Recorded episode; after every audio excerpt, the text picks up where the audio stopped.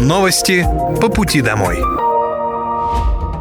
Здравствуйте, это новости по пути домой и с вами я, Мира Алекса. Пока вы добираетесь до дома за рулем своего автомобиля, на пассажирском сиденье или в общественном транспорте, я расскажу вам о том, что произошло сегодня в Подмосковье, в России и в мире.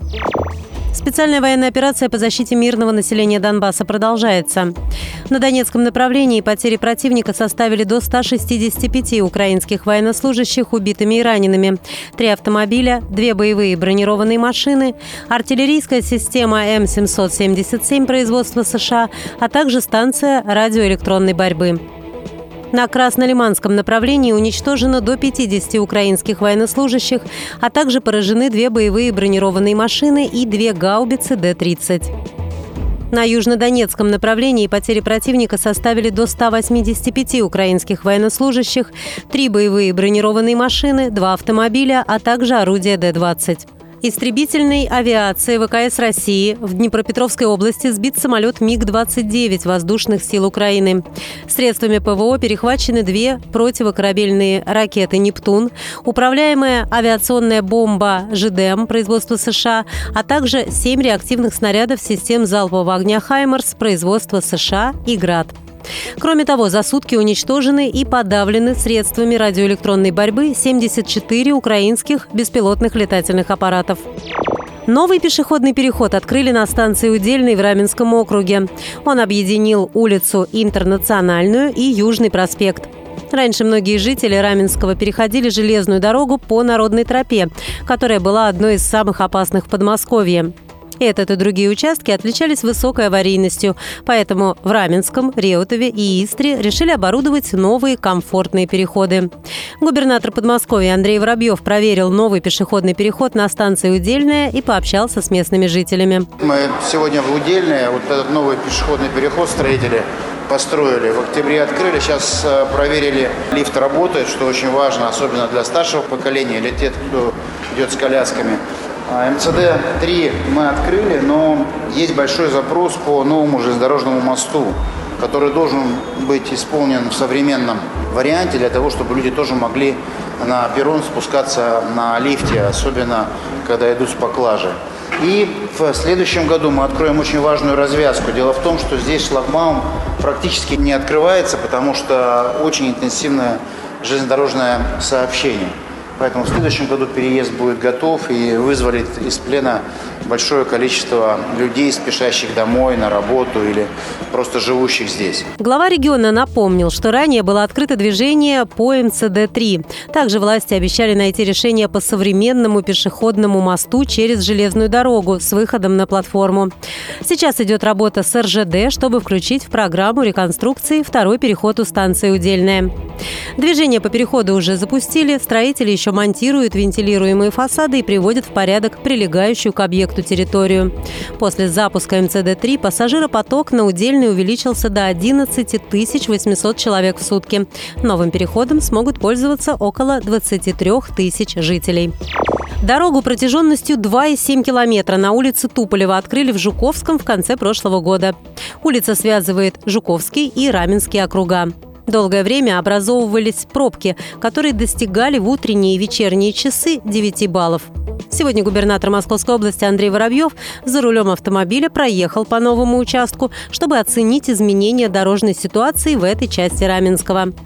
Важную дорогу сделали, жители довольны. И решения грамотные. Продолжаем возле Илюшинских проходных расширять узкие места, чтобы сообщение между Жуковским и Раменским было беспрепятственным, и люди могли там спокойно ездить.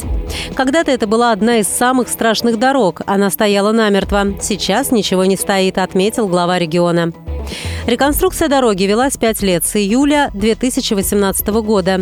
Улица была расширена с двух до четырех шести полос, построенный тоннель под площадью Громова протяженностью 712 метров и развязки.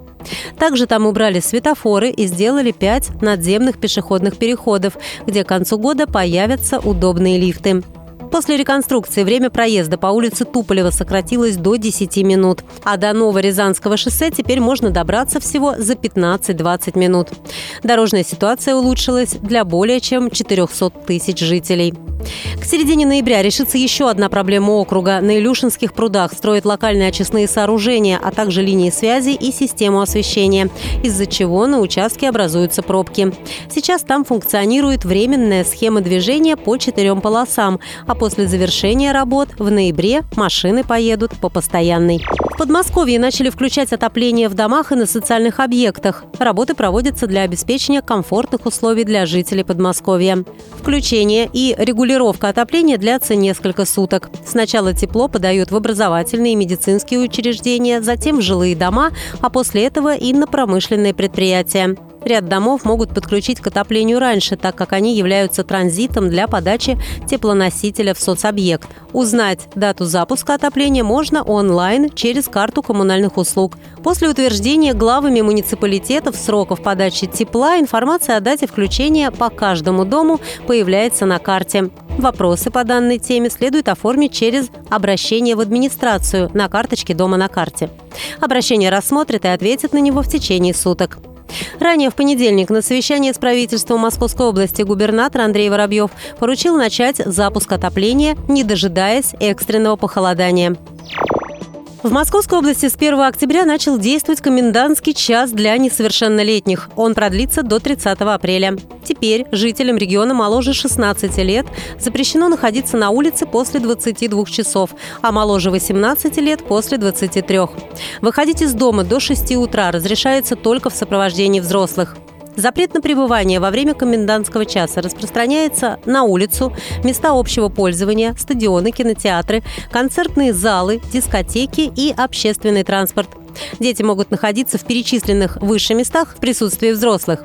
За соблюдение режима обязаны следить правоохранительные органы, местные власти и службы опеки. За нарушение комендантского часа к ответственности привлекут родителей или законных представителей детей по статье КОАП «Ненадлежащее исполнение обязанностей по воспитанию несовершеннолетних».